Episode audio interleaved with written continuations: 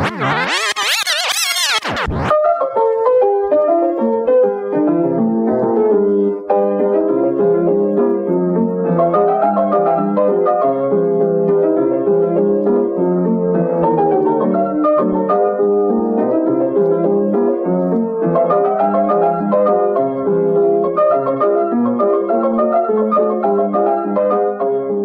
Welcome to the Blaze Bryant Show as we are blazing through history one day at a time. Today is Thursday, August 6th, facebook.com slash blazing history. That's B L A I S I N history.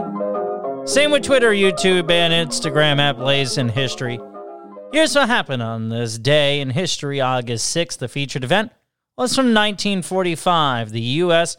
dropped the atomic bomb on Hiroshima, Japan.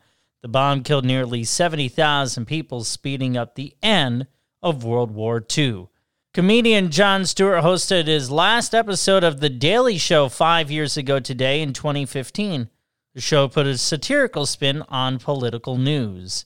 NASA's robotic vehicle, Curiosity, landed on Mars eight years ago today in 2012. Curiosity projected images of Mars' surface answering some scientific questions. The Ramones played their final concert in LA on August 6, 1996. The UN Security Council imposed economic sanctions on Iraq 30 years ago today in 1990. Saddam Hussein invaded Kuwait four days earlier. After 300 years of British rule, Jamaica became an independent nation on August 7, 1962. On this date in 1940, Estonia lost its independence when the Soviet Union annexed the country. On August 6, 1926, then 19 year old Gertrude Ederle became the first woman to swim the English Channel. She broke the men's record by nearly two hours.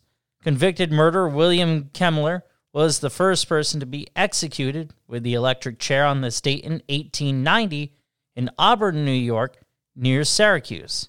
Bolivia declared its independence from Spain on this date in 1825. And wrapping up the event segment on August 6, 1806, the Roman Empire ended after 1,000 years. Francis II of Austria put down the imperial crown. We have some birthdays on this August 6th. 1881, Alexander Fleming Scottish bacteriologist best known for discovering penicillin. 1911, Lucille Ball, best known for creating I Love Lucy. How could you not love Lucy? 1917, Robert Mitchum, actor who received an Academy Award nomination for his supporting role as a captain in the 1945 war movie, The Story of G.I. Joe.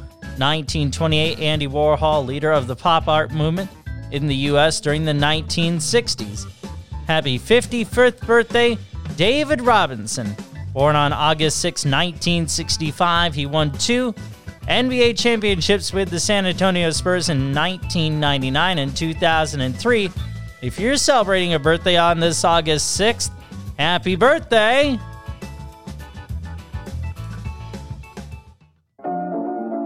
Cool stuff. I mean, can you believe it's been 75 years since we used the atomic bomb on Japan? I can't. I wasn't alive then. Maybe you were. Facebook.com slash Blazing History. On Twitter and YouTube. Instagram as well at Blazing History. Thanks to Katie and Joy for all their social media help. Subscribe wherever you get your podcasts. And what happened on August 7th? Well, don't Google it. Let me tell you all about it.